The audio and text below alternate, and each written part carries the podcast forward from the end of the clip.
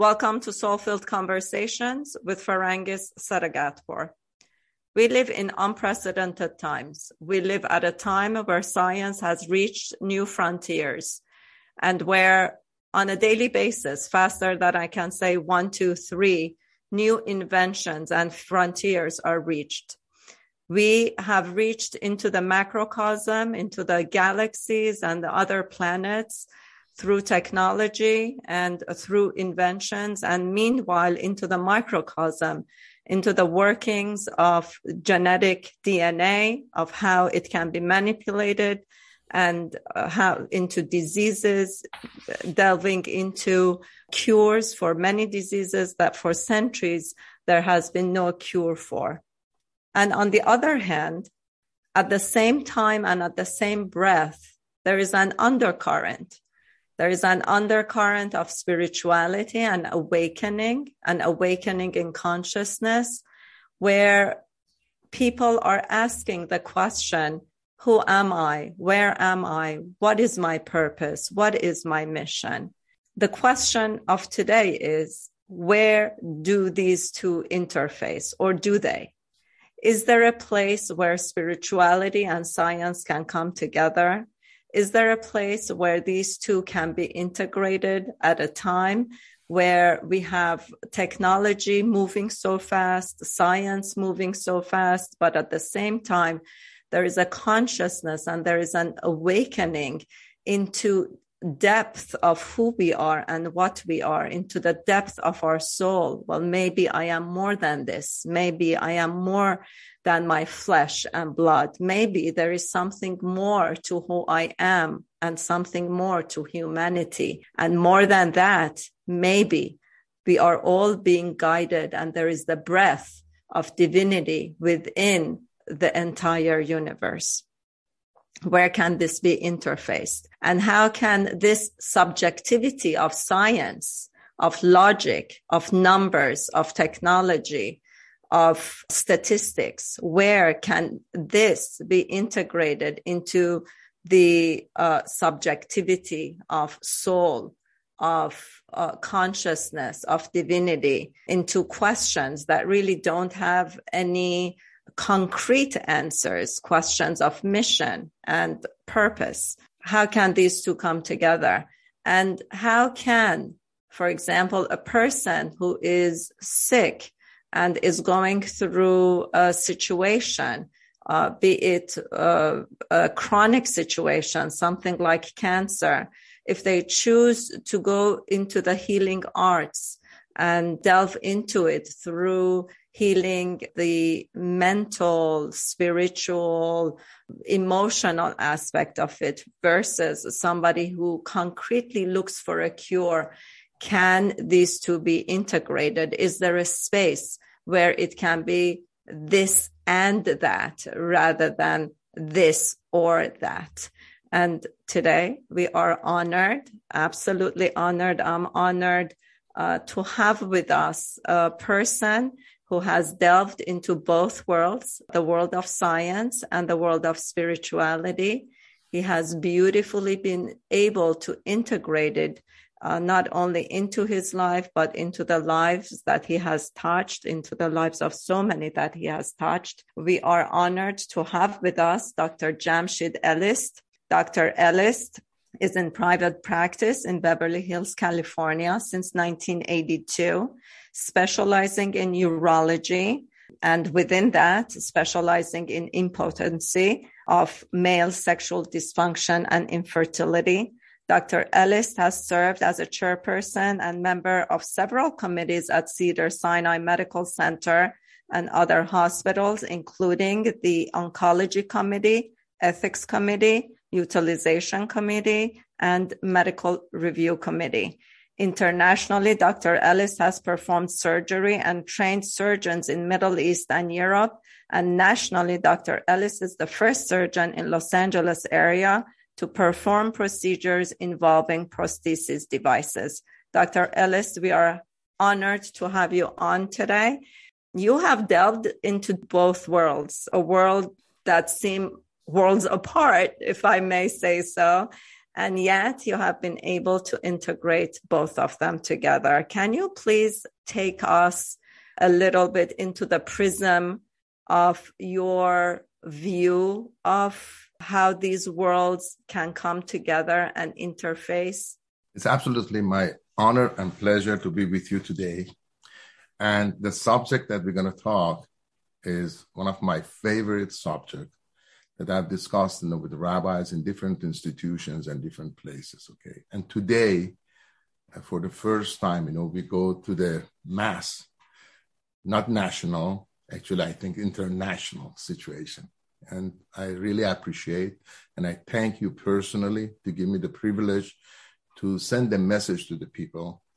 And just to bring light about the subject of prayers because this has been something you know since day one you know when we opened the torah and the first part before we start on Breshit, which is the first chapter, we hear that although all the plants and all the vegetables they were ready in the soil, but they did not grow.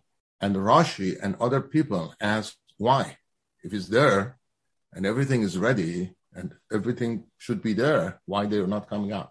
And they answer and they say, God asked Adam, you pray for rain. And when rain comes in, like today raining here, and I'm sure you had it also in New York, rain comes in based on his prayer. Mm. So this is the first time that we hear prayer. By the way, I was going to tell you disclosure because I'm talking about Torah and I'm talking about you know this part of the study on Judaism and everything that I have some knowledge. I'm very, very little on that one, although I've been studying for 25, 30 years. But in this ocean, you know, I'm earlier stage compared to most of the people. With all respect, you know, to other faiths such as Muslims, Christians, Buddhists, Baha'is, and other people, and with their books such as Quran and New Testament, with I all respect all of them. This is lack of my knowledge that I don't know about that part. Although some of the studies that I find out, you know, because it's related to those faith, we'll discuss about that. So for the first time that we hear about prayer in Torah is that part. Then the story continues, and we reach to the point that Isaac and Rebecca they get married, and it says in Torah, Rebecca was not fertile, and at another part they say they were standing in the room and different side, and they were praying.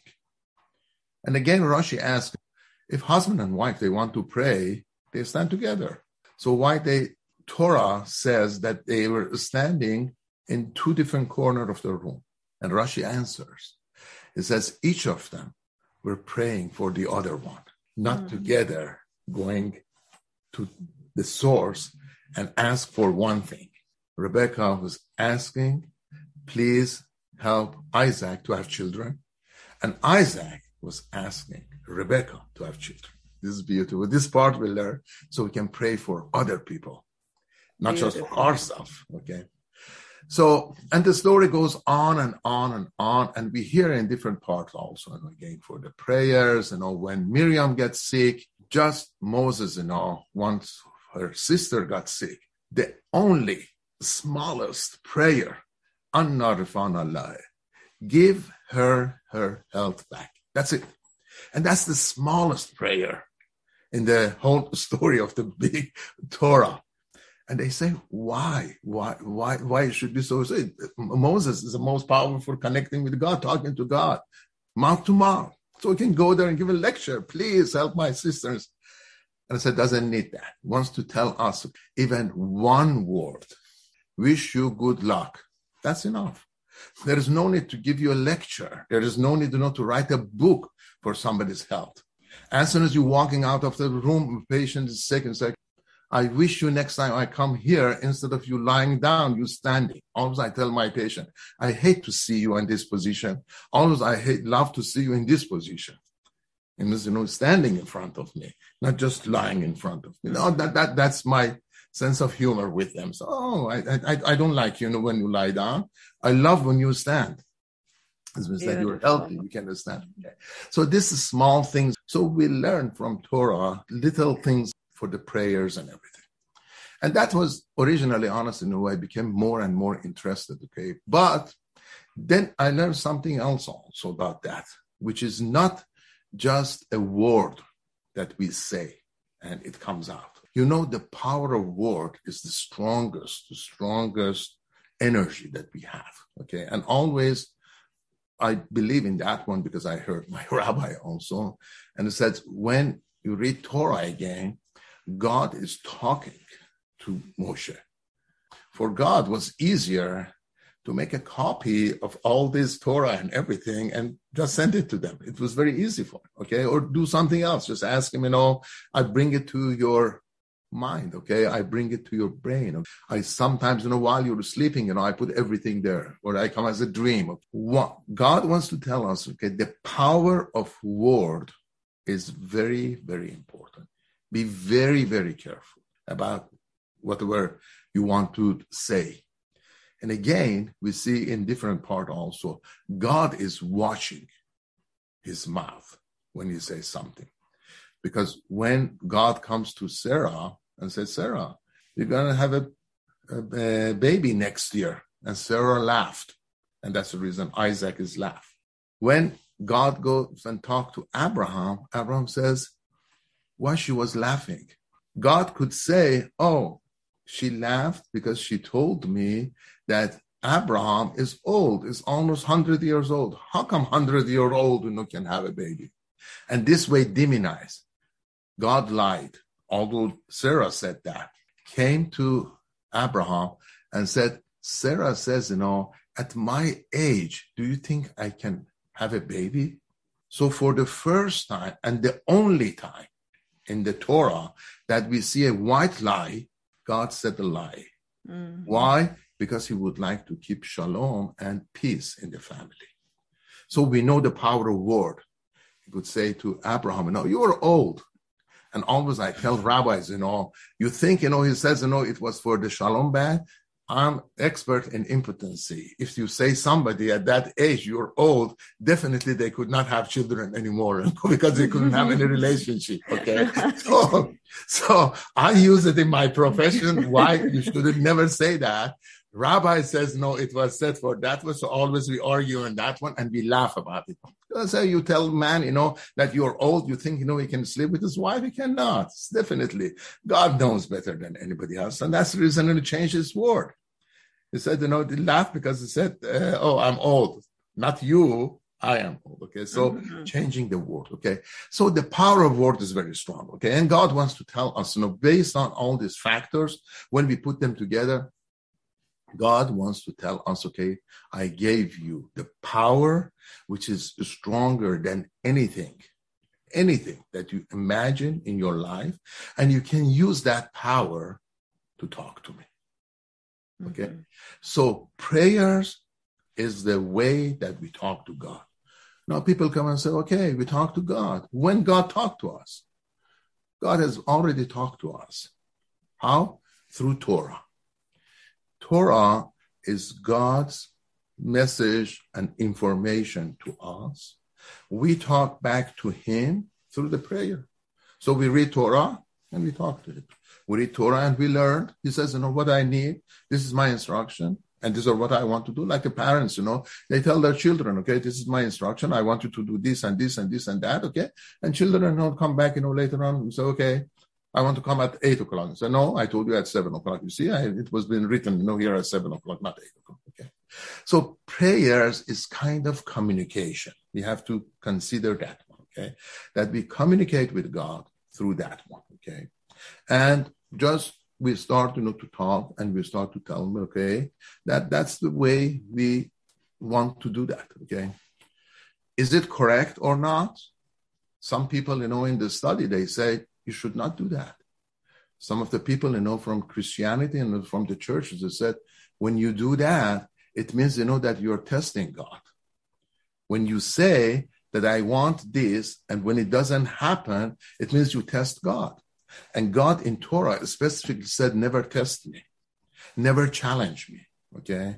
So when I ask that I want the car, and I don't get the car, so ah, see, he couldn't do it.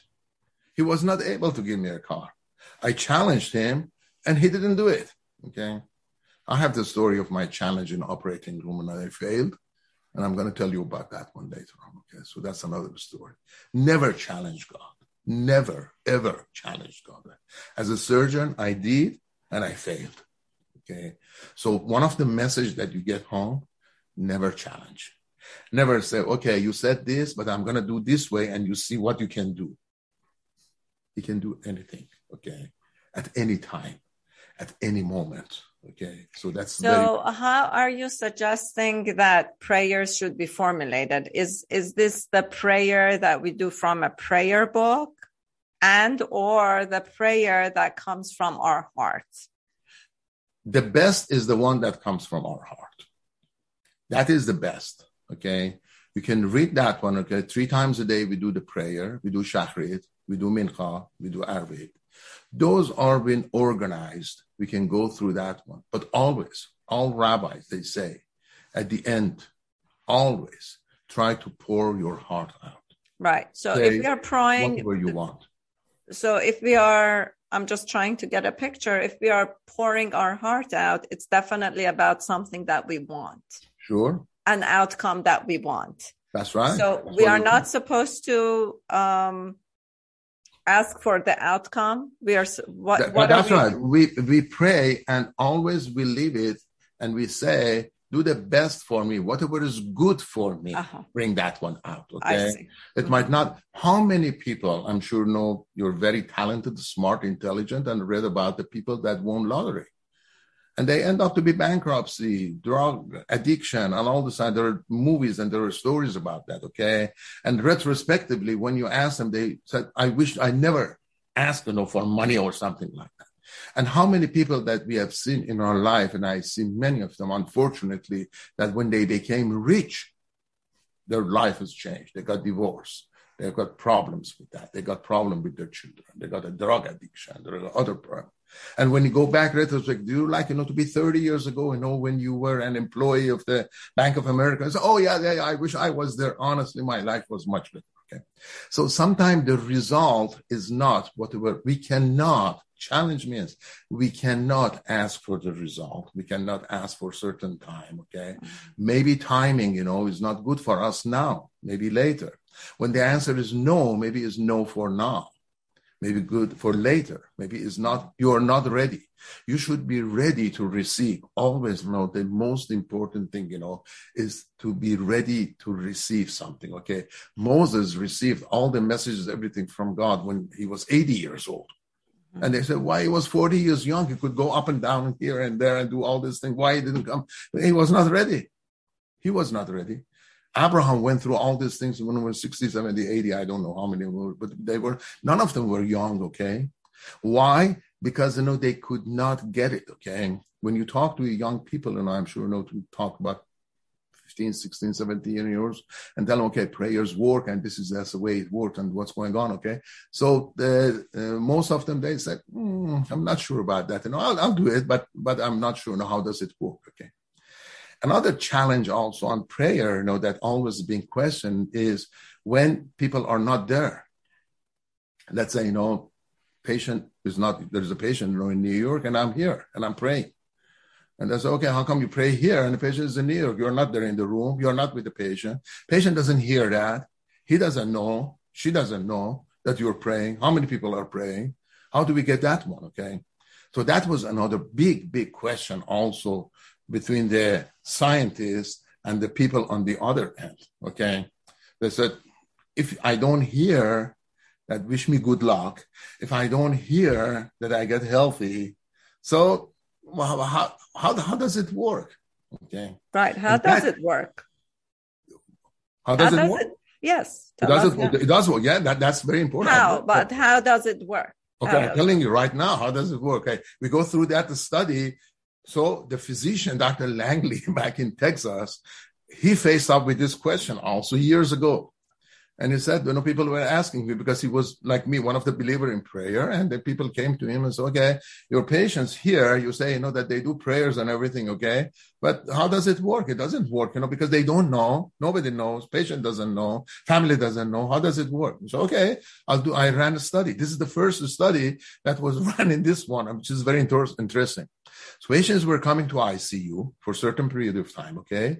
There were, I think, 40 or 50 patients. He divided patient into different group almost the same age between 65 to 70 almost the same kind of diseases you know diabetic in one group some diabetic yeah five diabetic here five diabetic five heart problem five heart problem put them there that's it he get the name of one group okay just the name and goes to different institution church synagogue and everywhere and just tell them okay i have these names okay and just i want you every day when you pray pray for these people okay nurses don't know Patients don't know. Family don't know. Nobody knows. Nobody knows about this situation. Okay. After few months, the result of all these patients, you know, some of them no discharge, some of them get infections, some of them they problem and everything, and they go out. Okay. After six months, he gathered all this information, sent it to another institution in another state, and said, I have this statistics between this group of 25 patients and this group of 25 patients. And doesn't say what happened. Just tell them, I want you to tell me what is the difference between these two people? What happened? You know, why? Is there any difference between this group and that group? Significantly, they send the result back and they said, do you know what? Four patients, four patients on non, uh, this group A, okay, died.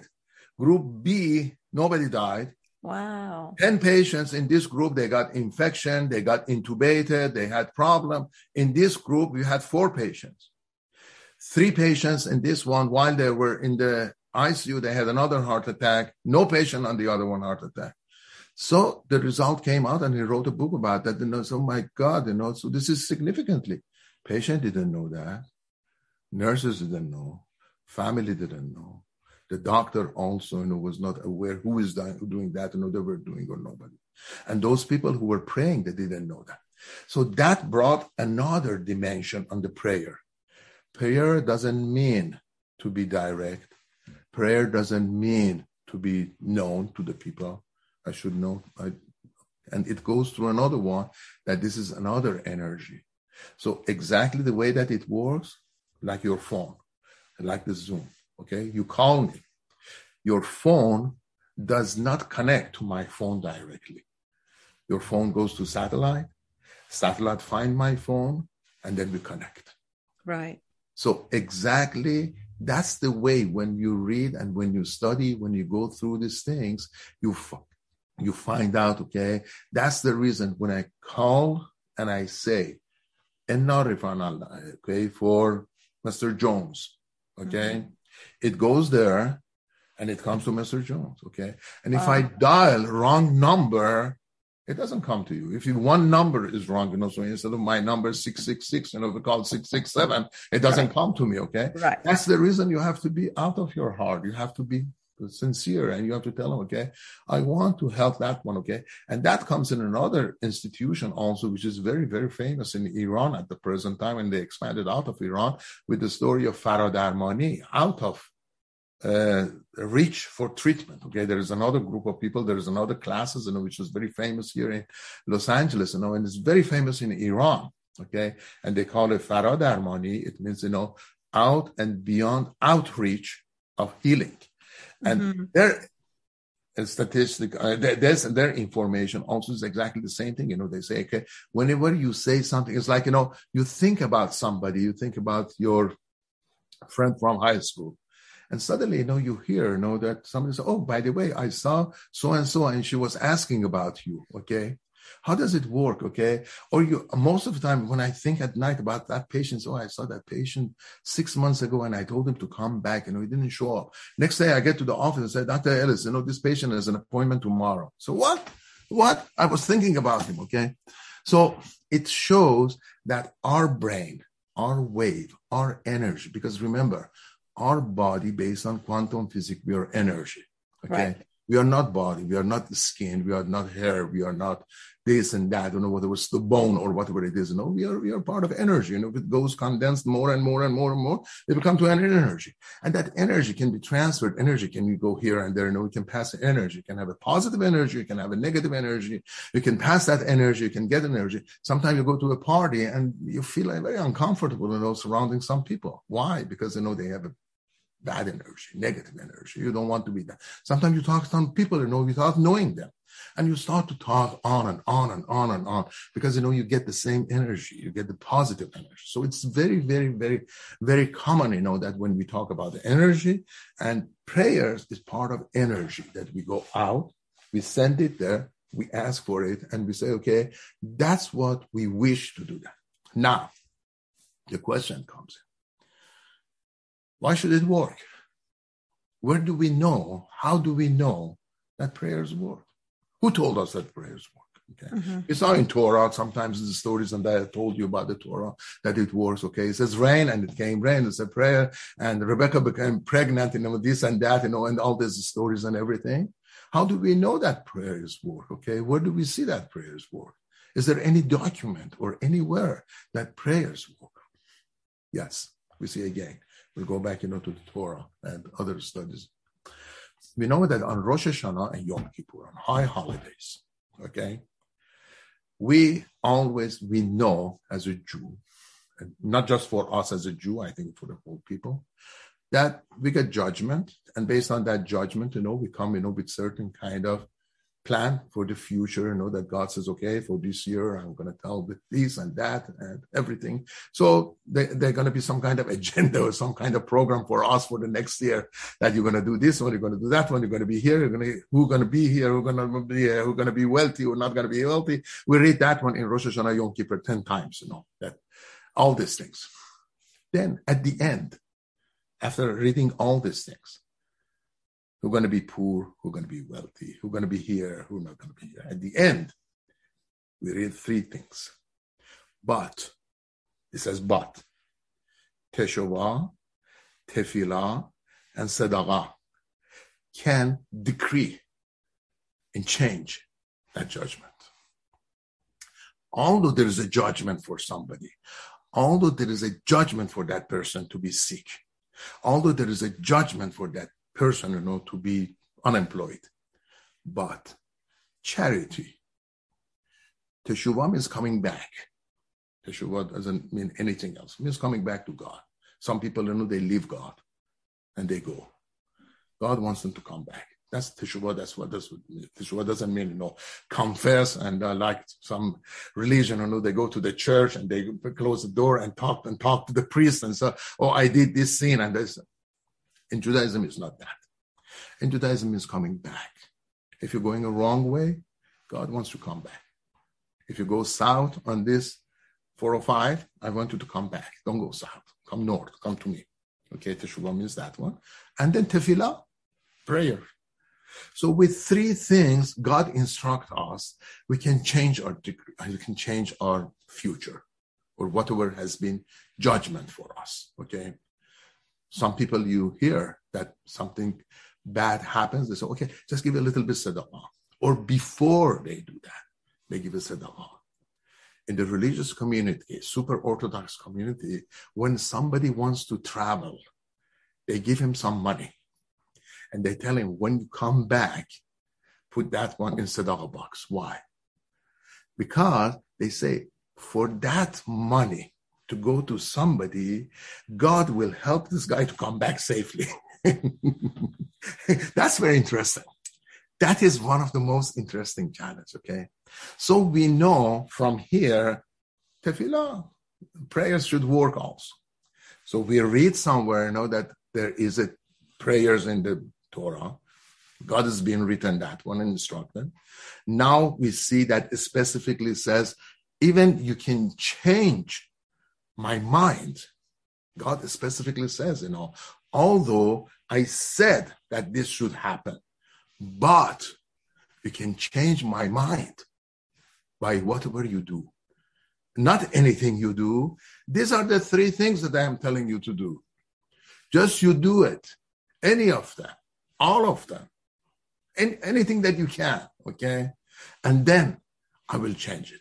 You help somebody, you have to go down unemployment. I help you, you know, to get your job back. Okay. So that, that, that is the whole situation. Okay.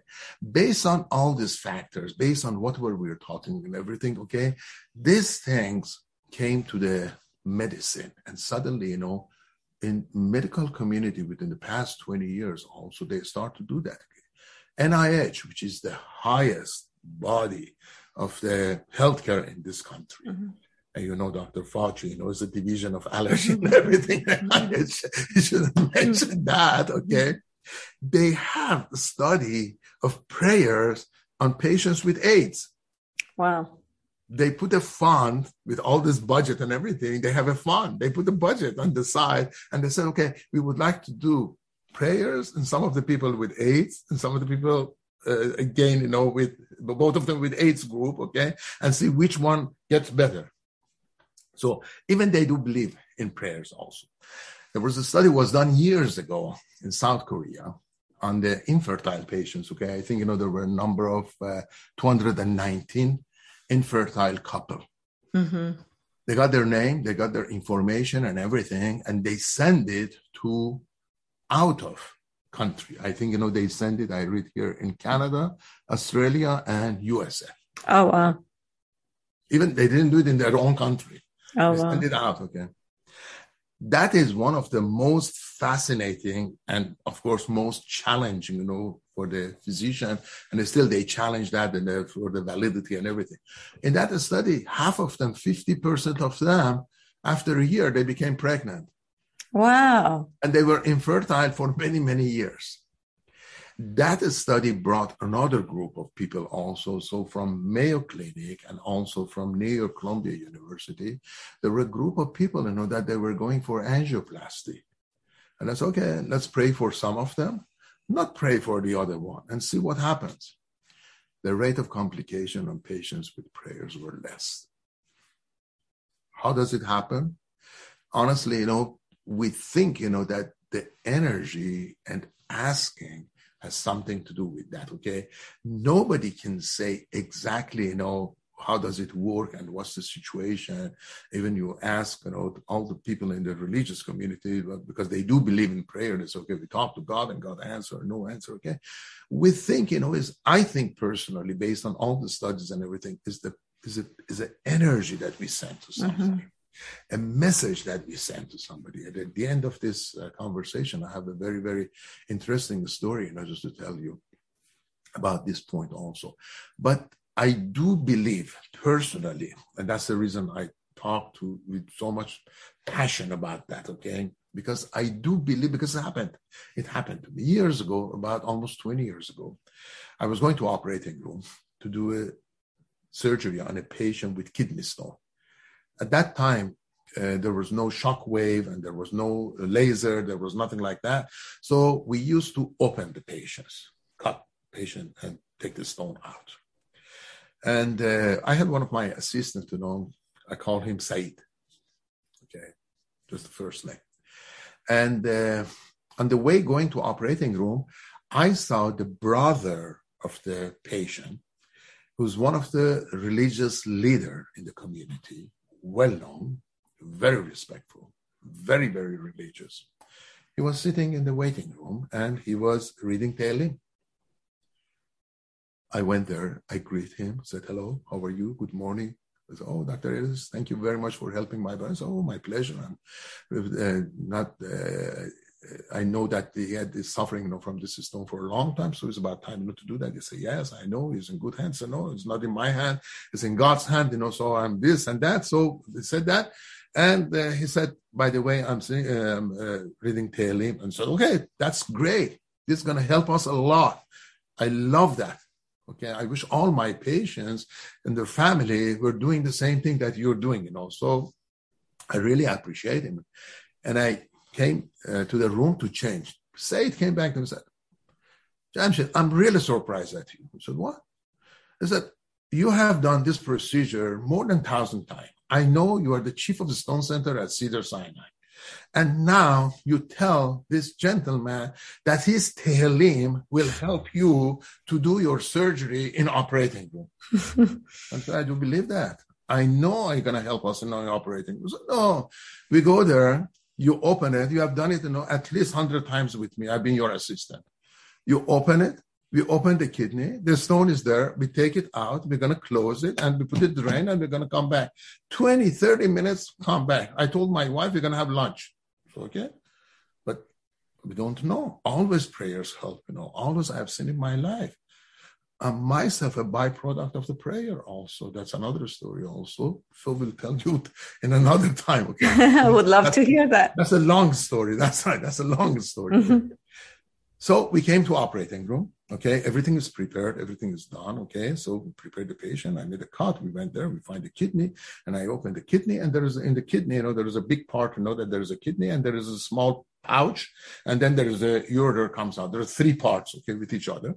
We cannot open the kidney because it's kind of you know the muscular part, you know, the, the tissue part. Okay, so you open that small pouch which is there Okay. And you go from that pouch. And actually, the stone was in that pouch also. Okay. So it was very easy. So based on the picture, he was right. It was very easy.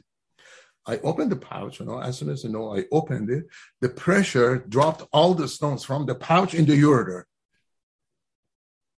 So I, I suddenly I, I, I, I, was amazed. I said, what, what, what? I said, you open this one and suddenly, you know, the pressure moved the stone down now. Now the stone is in the ureter. It's like, you know, you send something inside the well. Right. Instead of being on the top, you're just on the well. And oh. My God, you know. I said, Said, cancel your lunch. We're going to be here at least for the next couple of hours. Oh, I told you God. that we need prayer. you don't want to see what happened? Now we have to dig in. We have to send something down. We have to get that one up, bring all these stones one by one up, and then we have to do it. And I was thinking about that, and I was, what should we do now? Now the stone is down. It takes a long time, know, to do that. I said, say, give me a few minutes, and also let me see. And I closed my eyes, and I, for a second, I said, okay, please help me. And for a second, I remembered when I was in residency, one day, my chairman and chief of urology told me that in case the stone gets there, you can put a negative pressure. Try the negative pressure. We never done it. So I got one of these 20 cc syringes. I asked the nurse to fill it up with water. I put the water on the side and I squirt the water all the way through the ureter. And in a matter of second, all the stones came all the way up. Grabbed them, gave it to the nurse, cleaned it, and I closed it. I told him, Said, I told you. That Tehillim outside, by that gentleman outside, helped us. Wow. I didn't know anything. I had no idea what's going on. I didn't know that the stone gonna drop. You didn't know. Right. So that's the reason you arranged lunch for your wife. Okay. Right. I didn't know that. Okay. So we need always, always, always prayers to be with us. Whatever we do, wherever we go, and whatever we say. Okay, so that's the most important thing. And I have many stories like this. I have a personal stories, you know, going to operating room with a complication problem. I ask God to come with me, you know. So I, I, it, it, it's it, all of them. I'm writing all of them so far. Twelve of them has been written. You know, we're gonna have another six of them going to write. That, you are writing a book about this. That's right. Uh, this is this is one of the stories this is one of the stories of the prayers okay that i'm going to of write. how prayer has entered into the surgery room. Exactly. Faith and trust okay so i put that one also. So i do go to operating room not as a surgeon mm-hmm. as an assistant surgeon. Wow. I am guided by somebody else. He tells me what to do and i do that okay? He wants me what to do and i do that okay? And if i deviate from that one okay he is not going to be happy. And I did that. And I did that. As a child, I did that. Okay, that's another story also. I don't know how long we have, but I can tell you another you story. have all the time in the world. Uh, oh, thank doctor. you very much. Thank you. That's another story. For you, that's another story also, which is very important. Okay. Never in operating room when anesthesiologists ask me, when do you finish? Because when you start the surgery, always anesthesiologists at some point when to know when you finish. So we wake up the patient. Okay. Early start to go down. It's like plane. It goes up, it stays up. And at some point, you know, the pilot tells you, okay, we are prepare landing Land. they want to do the same. Always when they ask me in the past 40, 50 years of my 40 years of my practice, 50 years of my surgery and everything, okay, always I tell them, I don't know. When he let me know, I let you know. Wow. That that's my answer. And they know that, okay. And always they know. So oh, Dr. Elist, and somebody tell you and say, yeah, somebody tell me. And yeah. So wow, that's, that's so incredible. God brought us here. And, and always I remember that one also based on the fact that in Torah also, when the Israelites, you know, were in the desert, you know, they were coming out, they were moving by the cloud. When the cloud was moving, they were moving. When the cloud was stopped and so okay. So they follow with the cloud. Okay. So always I remember that one in my mind. Okay. I follow the cloud. I don't do it. so you're ago- very gifted to see how where That- the cloud is moving. That's, that's a right, gift. that's right. That's a gift in itself. That- that- so one day in operating room, I was Cedars-Sinai. I was doing the surgery, and this surgery, and I've done, you know, honestly, I've done thousands of this surgery. Okay, it's something related to patients with infertility and impotency, and it was together. And I didn't have an assistant also. I didn't need assistant, so I was doing the surgery, and surgery went very well. You know, in about almost forty-five minutes, we were almost there. And I, I was thinking about the parasha and I was thinking about what's going on. Always, and I listen to music, and nobody talks in my operating room. I listen to music, and I I, I think about different things, and I do I'll, i do my job. Okay. At some point, you know, anesthesiologist again asks, "Doctor, what time we finish?" And I said, I, I let you know when he let me know." And then when I was closing, I reached to the point that maybe one eighth of inch is left that I have to close. I have my needle. I'm moving my needle very gently to the skin. And with three more move, I'm done. The skin is closed. And as soon as the skin is closed, you wash, clean, tape, everything to come out. Right. So it doesn't take that much, you know. Maybe take 10 minutes, 10 seconds, 15 seconds, something like that. For some kind of unusual feeling, for some kind of unusual childish uh, feeling, it came to my mind that maybe at this point in time, I, I can challenge, I can answer the anesthesiologist at least for one time. What can happen? Nothing can happen. I can challenge God. I can tell him, you know, your picture was frozen. You, you hear me? yes, yes. Oh, I'm okay. Oh, okay. intently Oh, listening. okay. Oh, my you. God. I'm, I'm, I'm not frozen. I'm just intently it was listening. so interesting. So at some point, you know, I said, what can happen in two more move? I have a needle holder. I have the needle. I can go in, come out, go in, come out, and done. Nothing could happen. Nothing has happened. Never has happened in thousands of surgeries. You know what can happen? So I said, I went back to Anderson and said, we're going to finish in three minutes. As soon as I put the first needle, I tried to grab the needle to put the second one. Suddenly, the needle came out of the suture and flew out of the room. No. I swear. Needle is gone. The suture is there. I'm there, frozen, want to laugh, meanwhile want to cry. And I said, the only thing I said, I said, I'm sorry. I am sorry. Wow. Why? Because when we cannot find the needle, I, I got another needle and I closed it. That was not the story. The point is, at hospital, they cannot let the patient wake up until you have everything that Right. they gave you. So they want that needle. Right. Where is the needle in the big room? So they look at me, they shake, this, nurse, everything here and there. They said, okay, we're going to bring x-ray. So it's not inside, it's outside. He said the protocol is to get x-ray. So they got x-ray. Nothing was there. We look around. The manager came and said, what happened? Said, oh, Dr. Elist, no needle flew out of the, there. So they went there and they brought a magnet.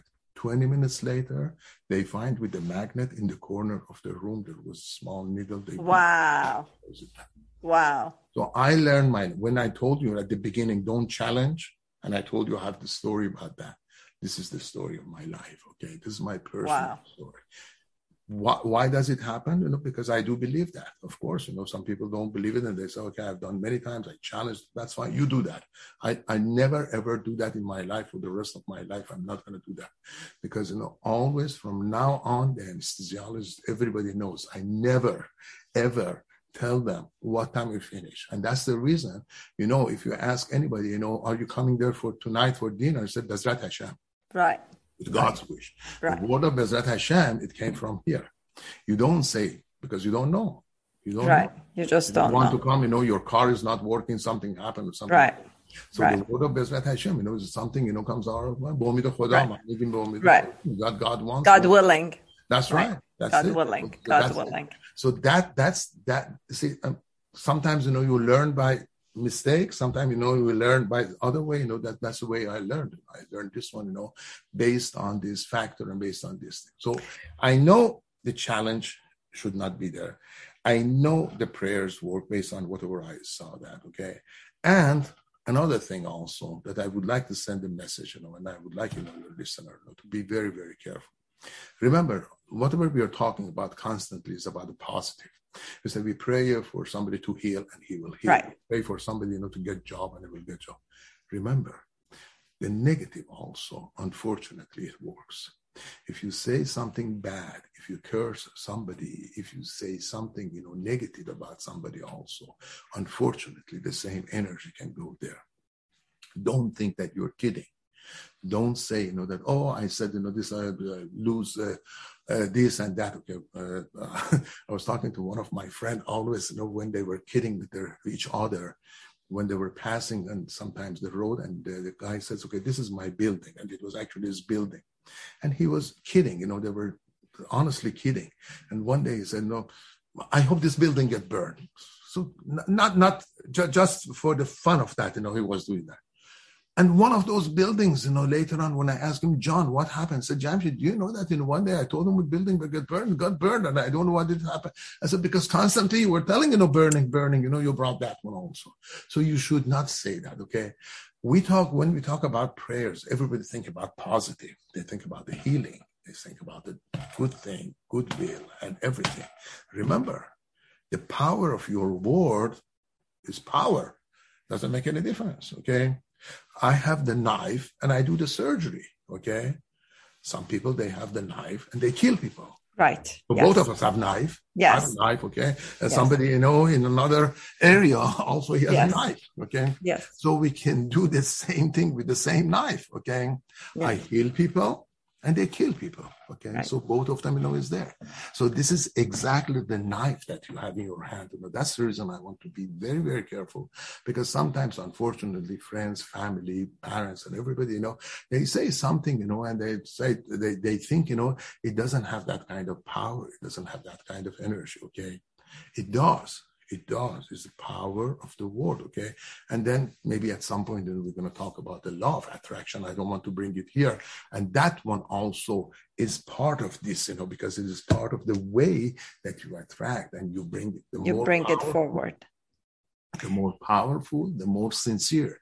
And that's the way you pray. Sometimes people say how should i pray? You should pray on deep concentration. You should believe in it. The second, millisecond, you doubt, it breaks. Mm-hmm. When you think about that person that is sick, you should see and imagine that person is out of the bed, is walking out of the hospital, getting to the car. The car is SUV. The car has a music on, okay? They go out to the home and you see and imagine all of them okay and you bring it live You must bring everything to life with your mind and with your imagination through the prayer. So when you pray, it's not just pray. So, oh, give this one healthy, and I wish you no, no, chick chick. It doesn't work. Okay, it's not like a bird. It's not like tweet, tweet, tweet, tweet. It doesn't work. Okay, you have to be there. You have to spend time. You have to be deep, deep, deep inside. Okay, you have to connect to the highest source. Okay, to go there. Exactly the same thing I told you. You know, when you dial the number, you know, one number here and there, you cannot get there one number. And now when you dial international, there are more than 16 numbers. Can you imagine, you know, you want to call Iran or Israel, okay, instead of 917, you know, put 916 on all the number. Nothing happens. Maybe somebody in Saudi Arabia answer. So we don't know because just one number out of 18 number, you changed it. Correct. That's it. Okay. So that is very, very important. Okay. Attention, focus, put your mind, be positive, believe in it believe. As soon as you doubt, oh, maybe, maybe, you know, doesn't get better. The way that is going on, everybody's unhappy. Everybody says no. There's no hope. The doctor said no hope. Doctor doesn't know anything. I don't know anything. Okay. That brings me to another story, which I think, you know, going to be our last story. And then we're going to come back, you know, later on for another. Yes. I think we need many conversations. many conversations. This is, this is not over in one No, no, that's right. This is you my last story. And I so much. You have given us so pleasure. much to this really is, take away with right. us. This is the last story that I'm telling you. And this is something, you know, that I think and it's going to help all of us, you know, just to remember. Uh, one of our relative, you know, years ago was in the hospital. Okay. She's, I call her Mrs. Rose. Mm-hmm. I don't want to mention her name. Mrs. Rose. Very nice lady. Fantastic. Husband died almost 20 years ago. She raised her children and uh, single mom. And uh, she had diabetes, heart problem. And at some point, you know, she her blood sugar, I think, you know, was high, or and something happened, you know, to her heart, you know, and uh, was in the hospital. She went into coma. She was in coma. Oh wow! She was in coma for a month, and uh, they did everything. Unfortunately, didn't come back. But family, children, everybody, every day, grandchildren, daughters, daughter-in-law, everybody, every day was going there, talk to her Mama Rose, how are you? I hope you're doing well. I love you. We want you to know, get well. And we're talking to her. A month goes by, six weeks goes by. The hospital came to them and said, okay, do you know what? Know, I, I don't think, you know, she can come back. She's old. She has diabetes. She had a heart attack. You know, she's in coma, you know, and we don't think she can come back. And they talked to me, okay, and uh, had few cases like that. And I said, you cannot do anything, okay. They said, okay, let's let's stop no fluid, let's stop do treatment and everything. And I said, no, you cannot do that. There's oh, no wow. way you can stop. It's like killing, okay? If she dies, dies, but you cannot stop, you know, just giving her. Continue. Let's go. So against hospital wish, again, the other physicians, I was with the family and I told the family, okay, we should not do that. Okay, we are not supposed, according to halakha, religious uh, uh, Jewish law, we are not allowed to do that, and we have to just stay there as long as possible. But family were coming there every day. Every time I was in the hospital, I was stopping by to see how she's doing and everything. And it's a family, grandchildren, and say, "Hi, Mama Rose, how are you? We love you. We want you to come back. We want to do all these things." And sometimes, and I said, she doesn't hear, and she's in coma, and she's been two months in coma. She's like a vegetable, know, who hears, know, or something like that. There's no way on that. Two months and one week passed by. She starts to move a little bit. Week after that, she starts to move her eyes, you know, and move a little bit. Month passed by. She opened her eyes and she mm-hmm. starts to move and she starts to understand what's going on. Wow.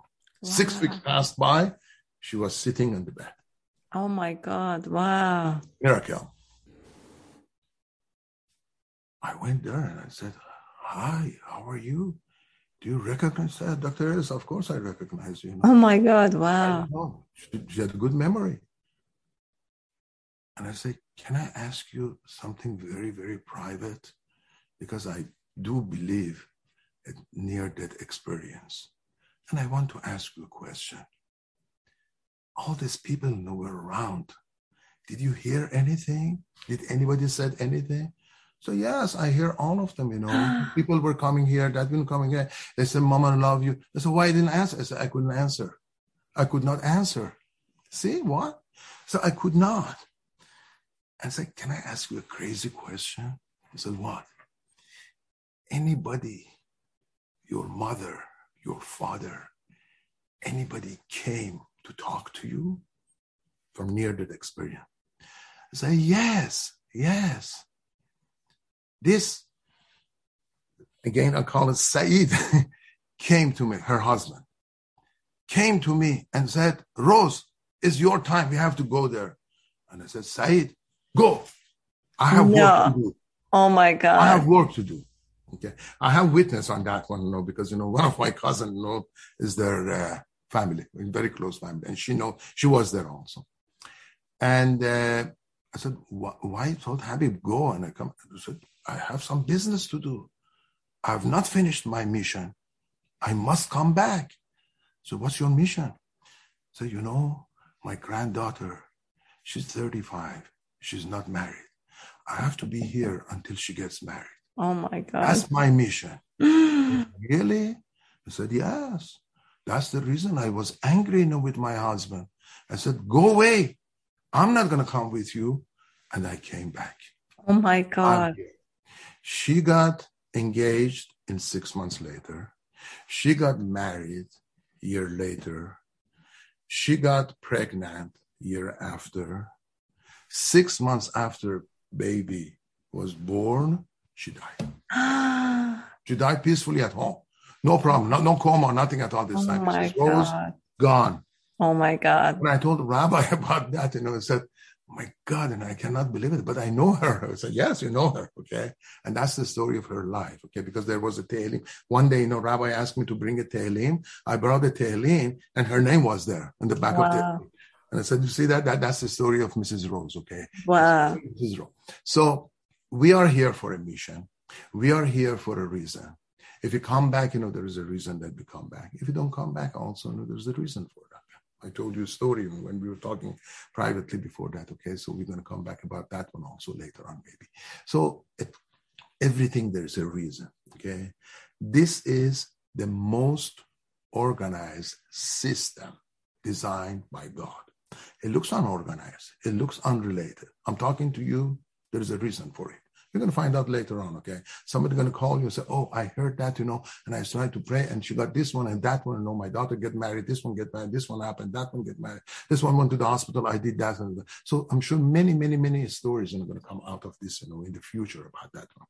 And I was saying, you know, bad things about that. I stopped to say that. Okay. I'm not going to do that anymore. Okay. So these are the things, you know, that happen. And people always they say, "What, Doctor Elist, why happened in your life? It doesn't happen in my life. It happened in everybody's life. You know, I'm the only one who observe. Right.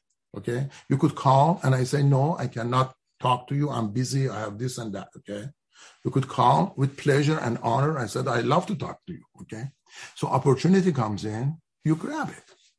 Okay, this kind of situation, okay, might come in, and this kind of situation, you know, is something you know that you would like, you know, just to just to be there. Okay, so it happens to everybody. I'm sure it happens. Everybody has this kind of story. Everybody can write a book.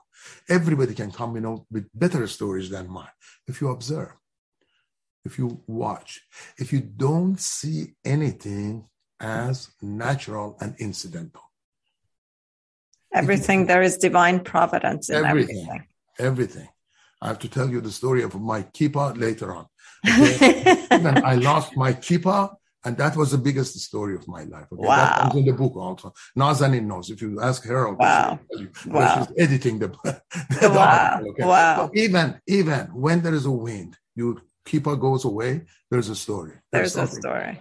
It doesn't. It doesn't have nothing. Nothing. Nothing is uh, incidental. So, Dr. Elist, um, with everything that I'm hearing uh, in the past few minutes. On it's really been for me. It's been only like a couple of minutes uh, that we've been for me together. too. That's we, was need, we need, uh, we need so many, so much more time to be together. Sure, sure. Uh, but what I take away with it is that our words matter. That we are in constant communication with uh, God, with the divine Correct. that divine works uh, his way through uh, in so many different ways and manners that is unknown to us. We might want a certain uh, outcome at a certain time, but it only in divine timing and in divine outcome, and he knows best. He knows he knows best. Uh, We can put our energy, we can put our effort as we should, as he wants to. He desires our prayers, as you said with Rebecca and with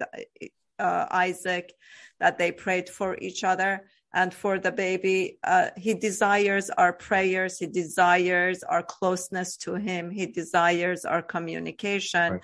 And at the same time, with everything we do, no matter how much we think we are in control, we have to bring, bring the divine in, as you so beautifully described in your uh, story of your at the end of the surgery, and you're thinking, "This is it. What can go wrong?" And that's it. The needle That's it. flew off. That's it. That's it. that, that's, That's an it. incredible story that um, we bring divinity into every aspect of our life. Even we think we've done this a thousand times. What can go wrong? Or I'm an expert in this.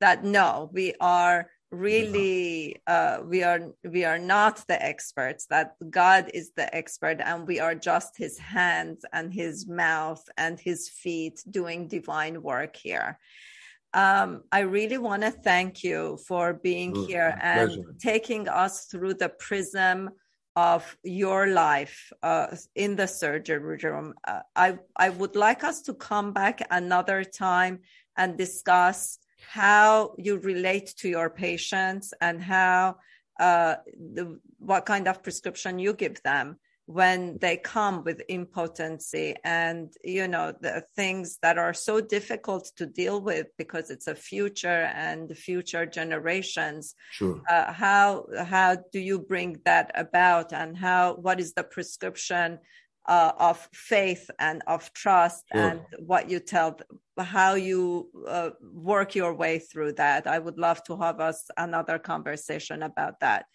uh, do you, would you like to say uh, a last sentence before we convene My pleasure. First of all, it's my pleasure know, to be with you, talking to you, and it was an honor, you know, just to have uh, somebody, you know, to understand so well, you know, what we're, we're talking about. Okay. The last thing is that remember, everybody should remember that we are always constantly we're under supervision. Okay, Mhm. like a candid camera. Okay, that is said, no don't laugh. You're on candid camera. Okay, always, you know, somebody is supervising us. Somebody is watching us. Okay, and whatever he does is the best for us. Okay, we, can, we should understand that because people they try to make their own agenda, they try to make their own schedule, they try you know to do whatever they think you know.